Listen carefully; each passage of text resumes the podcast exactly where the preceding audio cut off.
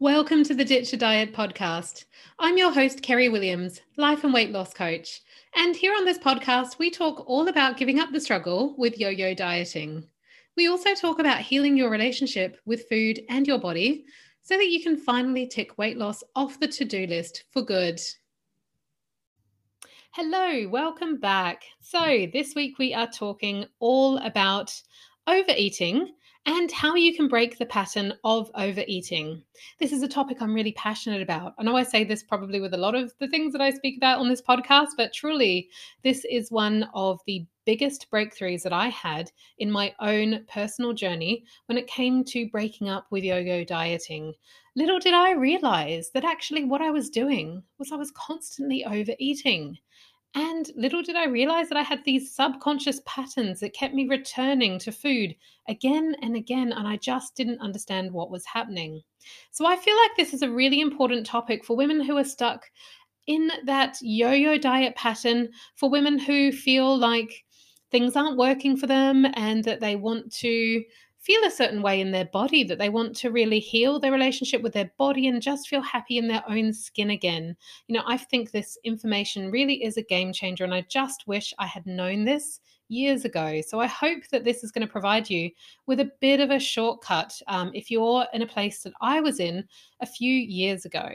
Um, because I believe that there are these three things that I'm going to talk about today that would just have been so revolution revolutionary to me if I'd only known them.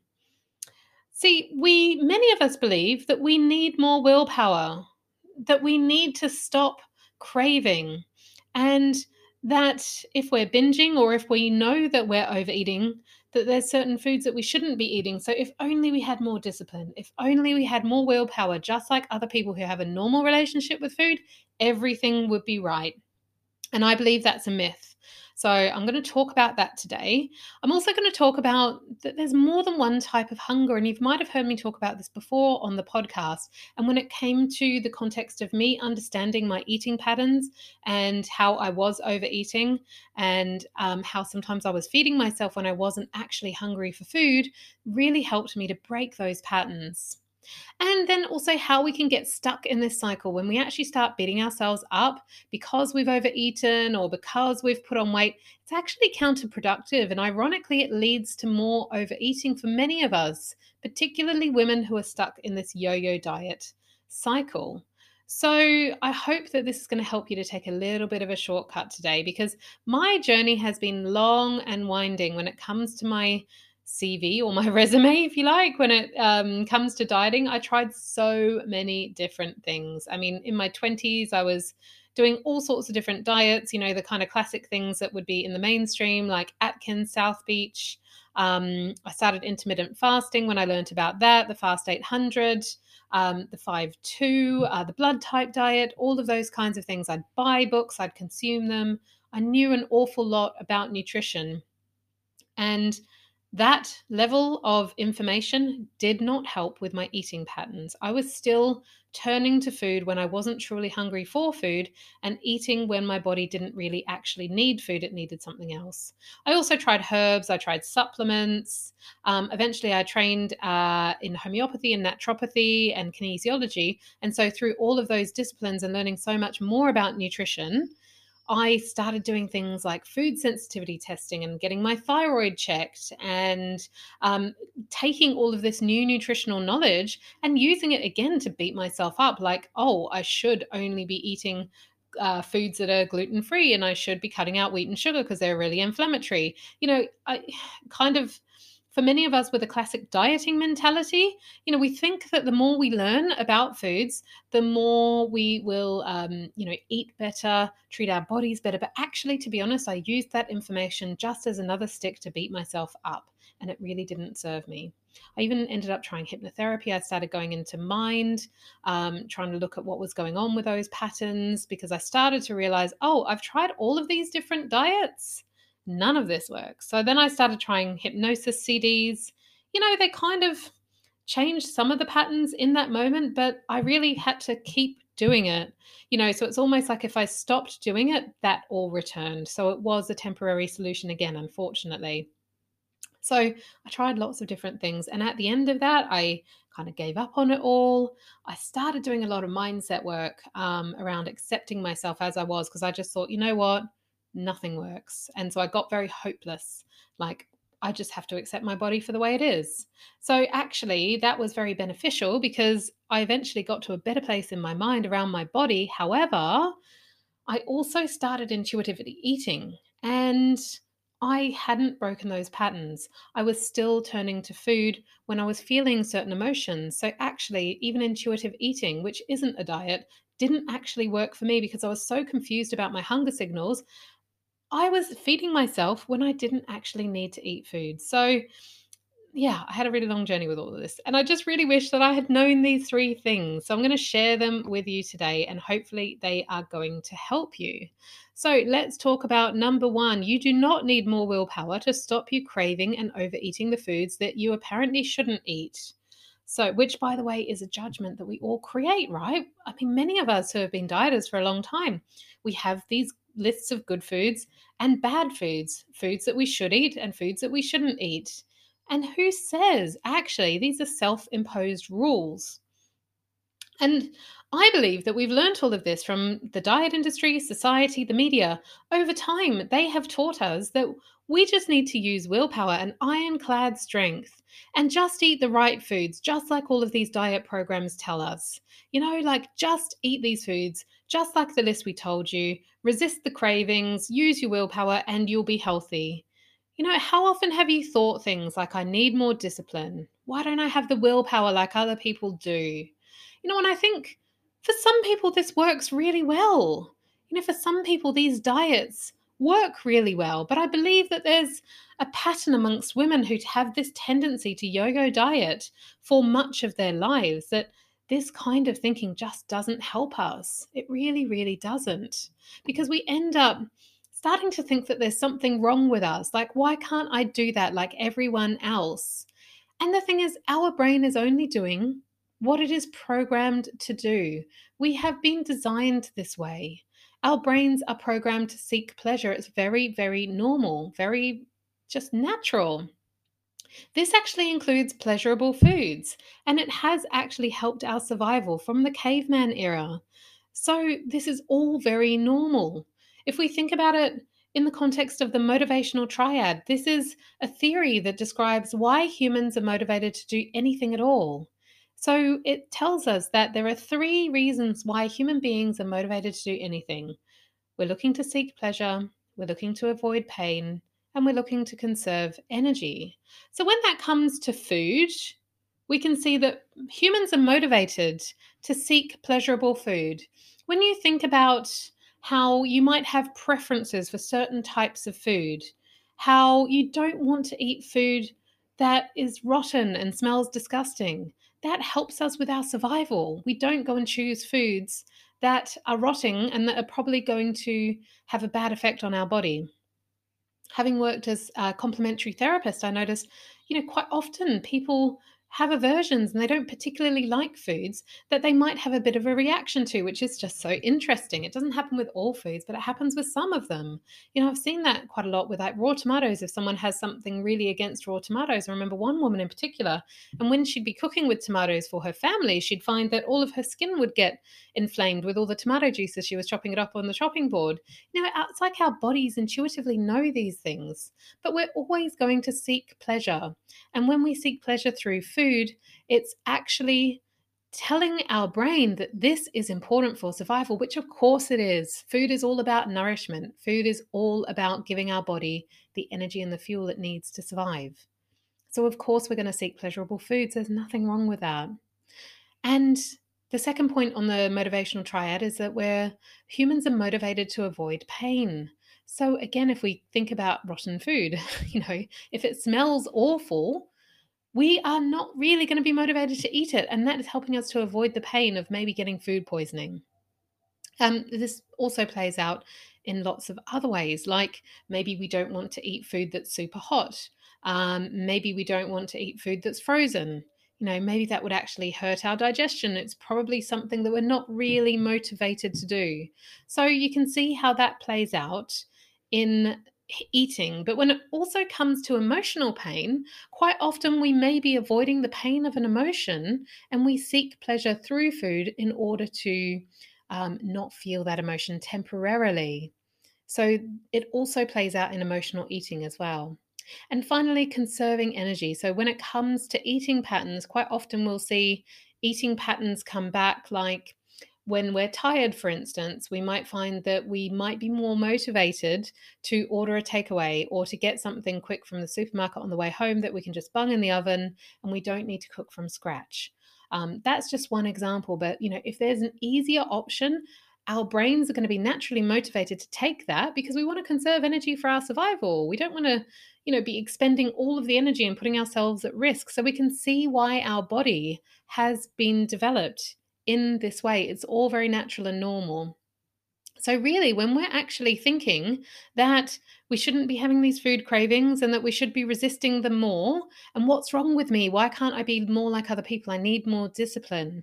Actually, what we're really seeing is that our bodies and our brains are doing very natural and normal stuff. And the more we resist and fight it, the less we, the further away we're going to be from a solution. Because the thing is, as well, that with modern foods, they have been processed and engineered to give us more pleasure than they would if they were in their natural form. So, our brain gets a massive hit of pleasure from these processed foods, and some uh, of the companies will actually engineer foods to something called the bliss point. So, they will actually use working groups and focus groups and things like that to really test their recipes and see what is that ultimate point that they get to where they put enough sugar in, there's enough fat, and it gives the person so much pleasure. They're just like, oh, I want more because your brain has been flooded with pleasure chemicals at this point. And so, what that's actually teaching your primitive mind is this is the most important thing for survival. These foods give you so much pleasure.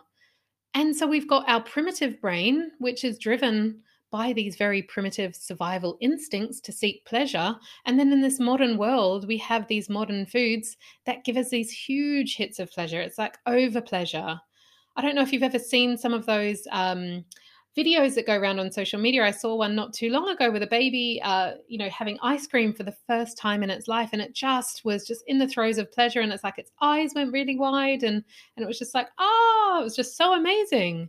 You know, it's like you can see the hit of pleasure that baby just got, and its brain had just been taught at that point that this is the most important thing for survival. We need more of this. So then we find that we want more of that pleasure because our brain thinks it's the most important thing for survival. So this is one of the mechanisms that will will happen in our brain when we actually have these food cravings. So when we understand this we see that there's actually nothing wrong here. When we understand it we can start to work out how to deal with it but actually beating ourselves up and judging ourselves as not having enough discipline is not the way forward so we can understand that over desire is basically creating created by many of these modern foods. We can then consciously work with our brain's survival mechanisms instead of fighting it. And so we can start to manage and understand our cravings, and then we can start to change our patterns of overeating for good. Okay, so that is number one. Number two, I wanted to talk to you about is that there's more than one type of hunger, and your body is not always telling you that it needs food. So, for many of us, we believe that we always need to eat whenever we feel hungry. Maybe, you know, we, we start to tell ourselves things like, oh, I just got a big appetite. I just need more food than other people. Um, some women get so anxious about this that, that they may get hungry that they'll often pack snacks in advance. Like if they're going out for the day, they'll make sure they've got lots of snacks in their bag just in case. But what if it was something else? So, when I came to realize that there are three common types of hunger and how I could distinguish between them, everything started to change because sometimes our body is asking for fuel, it is asking for food or water, and it needs that nourishment. But other times, our body is just having a sugar withdrawal, or our body may be feeling hungry, but actually we're trying to avoid feeling an emotion. So, we may be looking to emotional eating at that point. So let's have a look at physical hunger. Women often say to me that physical hunger is experienced as a very physical sensation. You know, you need to eat, it's not that urgent, and it can often wait to the next meal. There might be some very bodily sensations like stomachs growling. Um, and it's not urgent. That's one of the really key distinctions that most of the women that, that kind of start to tune into their hunger, they'll always report that back about physical hunger. It's not very urgent, and I don't need anything in particular. It's like I'm just looking forward to my lunch in half an hour, that kind of thing. This is the kind of hunger that for many women who have been yo yo dieting for years and maybe very out of touch with their hunger, it's often the last hunger that they actually start to recognize because they are much more in tune with the other two types of hunger. So it actually takes time to become more in tune with your body and to actually start to understand those signals again. When it comes to emotional hunger, the thing is, no one taught us how to process emotions. I haven't come across anyone in my life who has been taught how to actually process emotions. And so, for many of us, we use food to feel better. Not everyone does that. I mean, some people use alcohol, some people use video games to numb out to, some people use Netflix, some people smoke cigarettes, you know, but for those of us who overeat, there's often emotional stuff going on. And when our brain learns that habit of, you know, you feel the emotion, and then if you eat chocolate, you feel better, it can become an unconscious habit.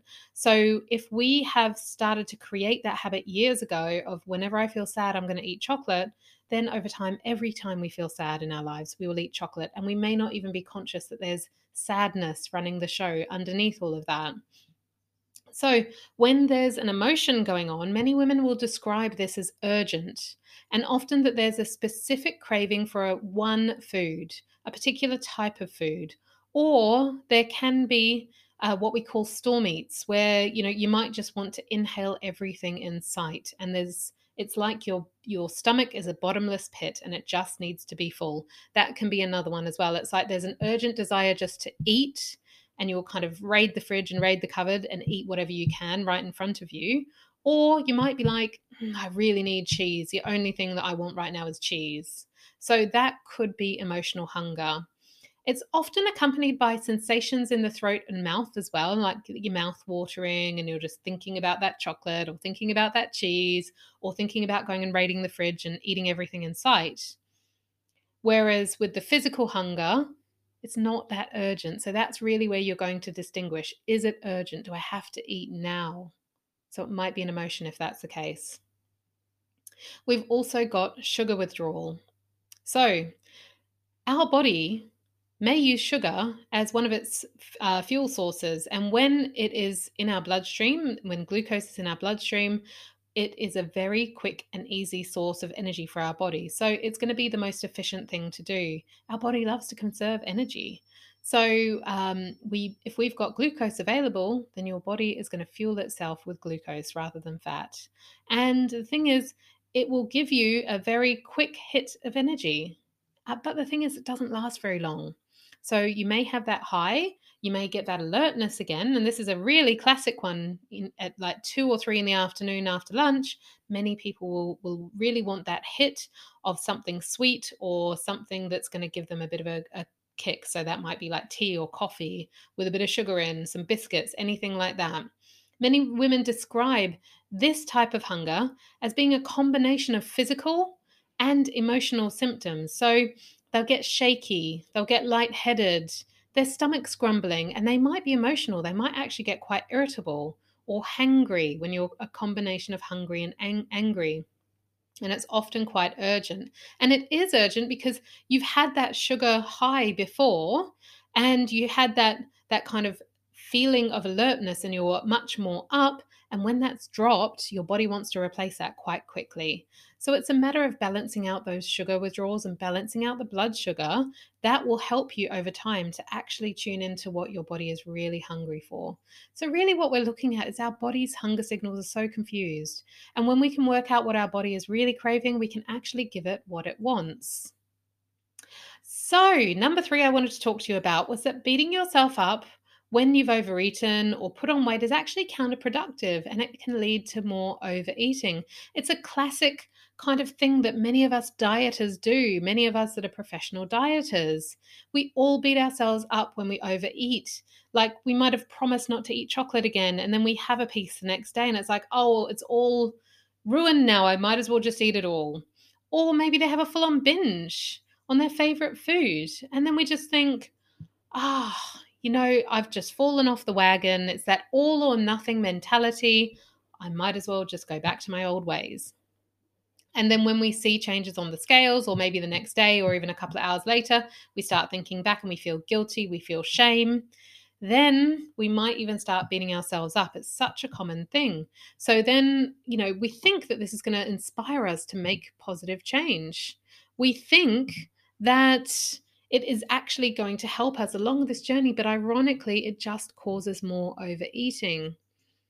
See, the thing is, our feelings drive everything we do if you think about it, everything comes from a feeling. And so when we feel terrible about ourselves, and if we have the pattern of overeating our feelings, many of us will turn to food to feel better. This is the think, feel, act cycle. When I learned about the theory of the think, feel, act cycle, it, it made so much make sense, especially in the context of dieting and overeating. When I understood that our thoughts create feelings and that our feelings dictate what we do, our actions, then it just explained everything. And I could start to change the outcomes and start to change these emotional eating patterns. Here's an example of how it might play out. Let's just say you're bored. Maybe you're working and it's the afternoon and you might be thinking, oh, I don't want to do this task. So you're feeling really bored. And then you go and raid the fridge or have a snack. So you're kind of procrastinating and avoiding doing the work. So once you have raided the fridge, then you might actually be thinking, I shouldn't have eaten that.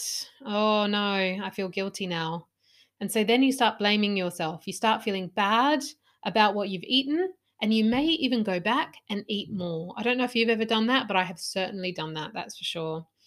And then in this scenario, let's just say the scales fluctuate up the next day. And then you might be thinking, I can't believe I've done this again, and you're angry at yourself. And so often, for those of us who have this dieting mentality, we will punish ourselves either by restricting food and, and over exercising, like we've got to get ourselves back in shape again, or we may even eat more for a period of time until we beat ourselves up enough to get back on it and restrict and over exercise. So, can you see that toxic cycle of how these thoughts of beating ourselves up and that we've done the wrong thing can actually create more of the same toxic diet mentality? It's just not serving us. So, we need to learn to manage these thoughts, to actually identify them for what they are. It's like it's our shitty committee in our mind, our negative critique, just saying things like, you shouldn't have done that, you're no good at this when we can actually see those things for what they are and recognize that they are not reality and not the truth, we can then start to change our thought patterns. And that ultimately creates a different result. It allows us to get out of the dieting mentality and get back to a different get to a different place. We change the thought, which changes the feeling. It takes the guilt away, it takes the shame away, it takes the anger at ourselves away. We then change the action because we're not eating like to make ourselves feel better, we get a different result. We're not stuck in that dieting mentality and we're not stuck in that dieting cycle. And uh, one of my clients, Hillary, did really well through all of this actually, you know, because she changed her thought patterns so much. And it was really interesting for her because as she went through all of this and she just, she lost some weight, but she recognized in the end that it wasn't about the weight. And she said to me, it's taken me all the, all this time and it's taken me to lose this weight to realize it was never about the weight. And I was overeating because I was thinking badly about myself and I was blaming the weight. So now that she understood this, she didn't even need to overeat anymore. So this stuff is really powerful. I just want to recap. So some of the things that I, we've shared today is that you don't need more willpower to stop craving and overeating foods that you supposedly shouldn't be eating. It's okay. Your brain is just doing what it was designed to do. There's more than one type of hunger. So we need to tune in and find out what our body is really telling us it needs and only feed it when it actually needs nourishment and fuel. And that being hard on ourselves is actually counterproductive and it's leading to more overeating.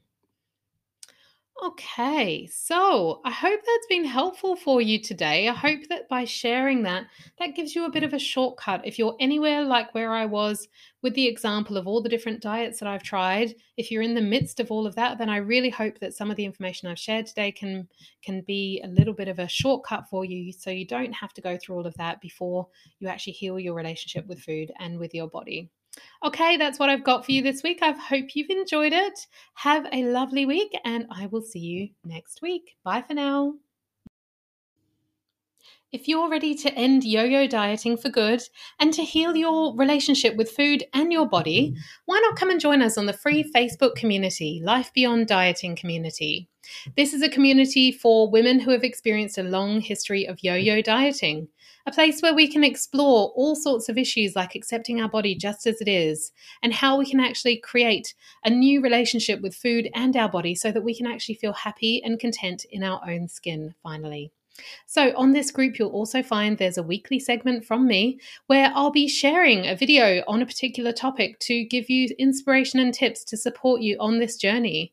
So, on Facebook, search for Life Beyond Dieting Community and come on over and join us. I look forward to seeing you there.